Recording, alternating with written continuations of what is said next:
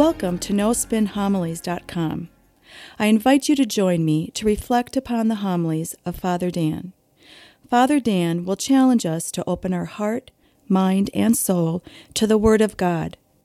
Father Dan will draw upon sacred scripture, along with art, literature, and the lives of the saints, to help us grow in our love and knowledge of the scripture. In doing so, we can become the living Word of God in this world. Now it is my pleasure to present to you No Spin Homilies.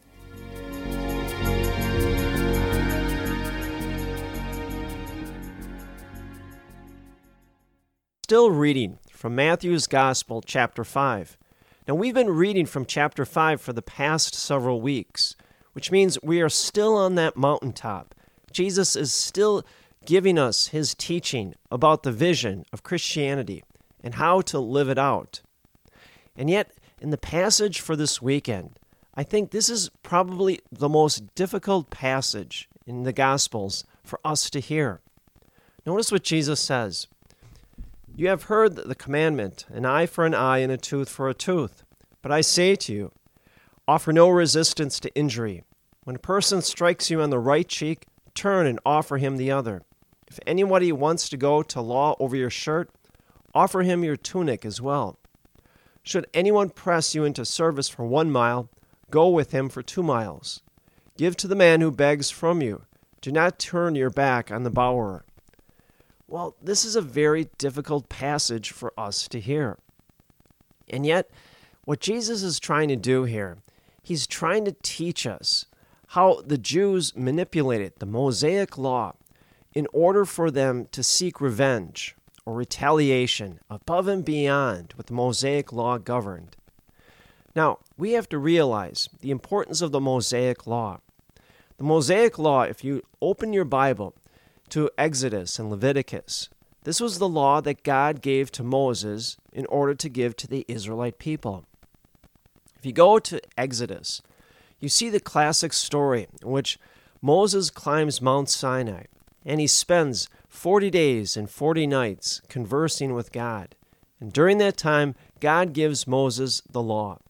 After a while, Moses comes down the mountain and begins to teach the people the law. Now, this law was no ordinary law. This law basically governed the Israelite people from the time they got up to the time they went to bed. It taught them how to eat, what to eat, how to dress, you know, what to do throughout the day as far as praying and where to pray. And so from this law, the Jews retained their identity as a people. They knew who they were by following this law. So this law was very important. Now, also part of the Mosaic Law was punishment, how to punish people that committed crimes. And yet, here is where the Jews manipulated and abused this law. What they did is they would use the Mosaic Law, they would manipulate it in order to retaliate against others, above and beyond what the Mosaic Law called for. And this is what Jesus is getting at. The original Mosaic Law was to limit retaliation or retribution. Instead, the Jews manipulated in order to exceed the punishment the Mosaic Law called for.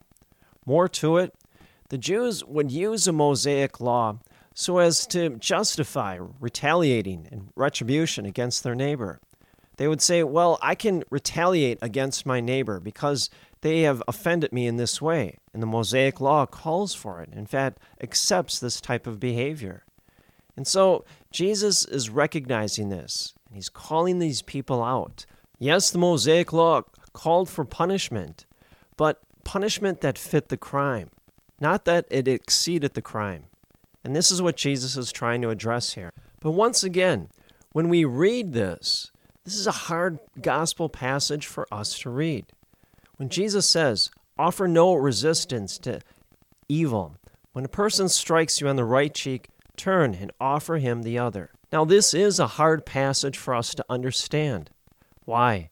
Because at a very early age, we've been conditioned to defend ourselves. I'm sure many of us, when we were in grade school, we got pushed around, maybe in the playground, maybe standing in the line for milk. Somebody suddenly pushed us from behind. Well, our first inclination is turn around and push that person back in order to defend ourselves. We know if we don't push back, that same person will keep pushing us and pushing us to the extent that other people will start doing it ourselves, and we become the doormat for the entire grade school class. So we know we have to defend ourselves. You know, there's that classic scene in the movie The Untouchables, in which Elliot Ness is played by Kevin Costner. And Elliot Ness is trying to recruit Sean Connery, who plays this tough old Chicago cop, to be part of his team. In their discussion, Sean Connery asks Elliot Ness, how far are you willing to take this? And Elliot Ness says, as far as the law will take us. And so Sean Connery says to Elliot Ness, if one of the mob brings a knife to a fight, you bring a gun. If one of the mob sends one of your people to the hospital, you send one of the mob to the morgue. That's the Chicago way. And see, this is what Jesus is getting at. That's an attitude that's motivated purely on revenge and retaliation. And this is not the Christian way. Notice Jesus continues on. He says, should someone press you into service for one mile, go two miles.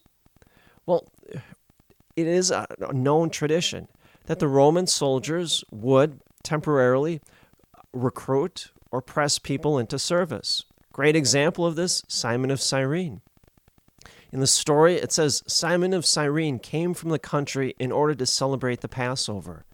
The soldiers, as they were tending to Jesus, as he was walking with the cross, they knew he was on the brink of exhaustion, that he was ready to die right there in the streets.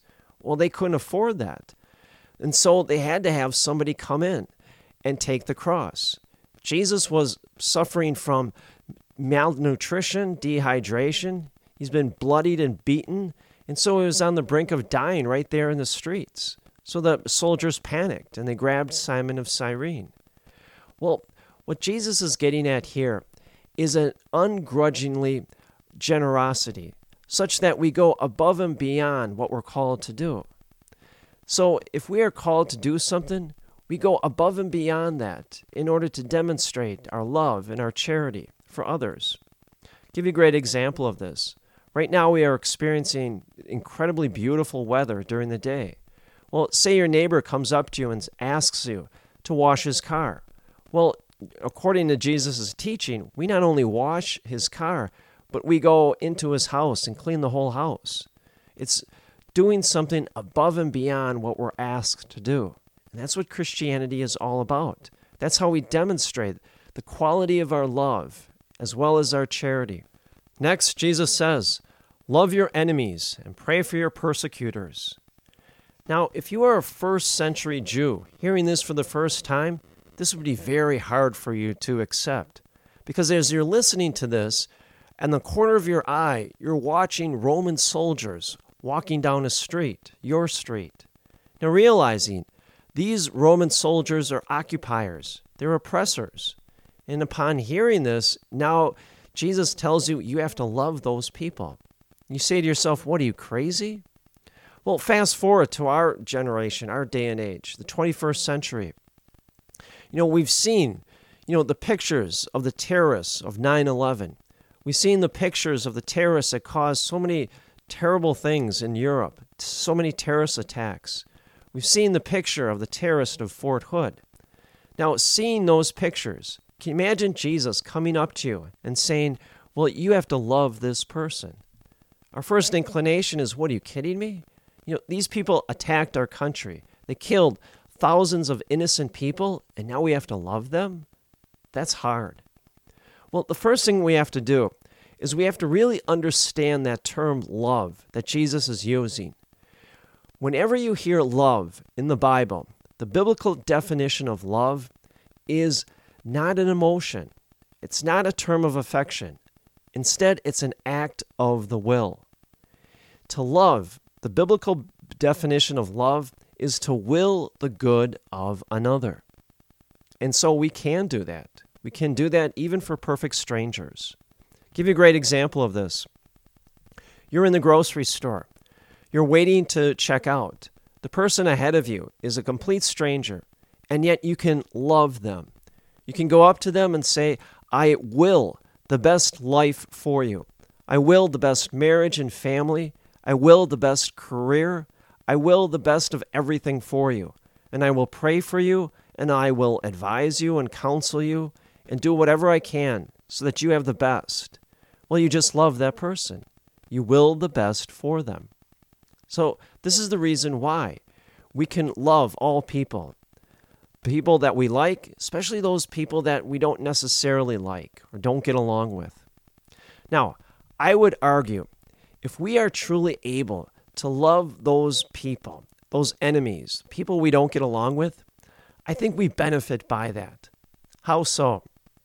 Well, if we are able to love all people, especially those we don't get along with, I think that's the best quality or the best test of the quality of our faith and our love. How so? Well, it's easy to be good or be nice to people that are nice back to us, but that's not an act of love. Instead, it's an act of self-interest. I'll give you a great example of this. Say you have a friend, and you are good to this friend, but this friend has season tickets to the Packer games. You, in turn, have season tickets to Brewer games. And so in this friendship, you exchange those tickets from time to time. Well, that's not an act of love. Why? Because you're expecting something in return. It's an act of reciprocity, quid pro quo. You expect to benefit by this friendship, and you do. And then it's not an act of love. Instead, an act of love is willing the good for another without accepting anything in return. So I would argue, if we can love all people, people we get along with, as well as people we don't necessarily get along with, and expect nothing in return, that's a great test of the quality of our love as well as our faith. And see, Jesus is getting at this at the very end of the gospel.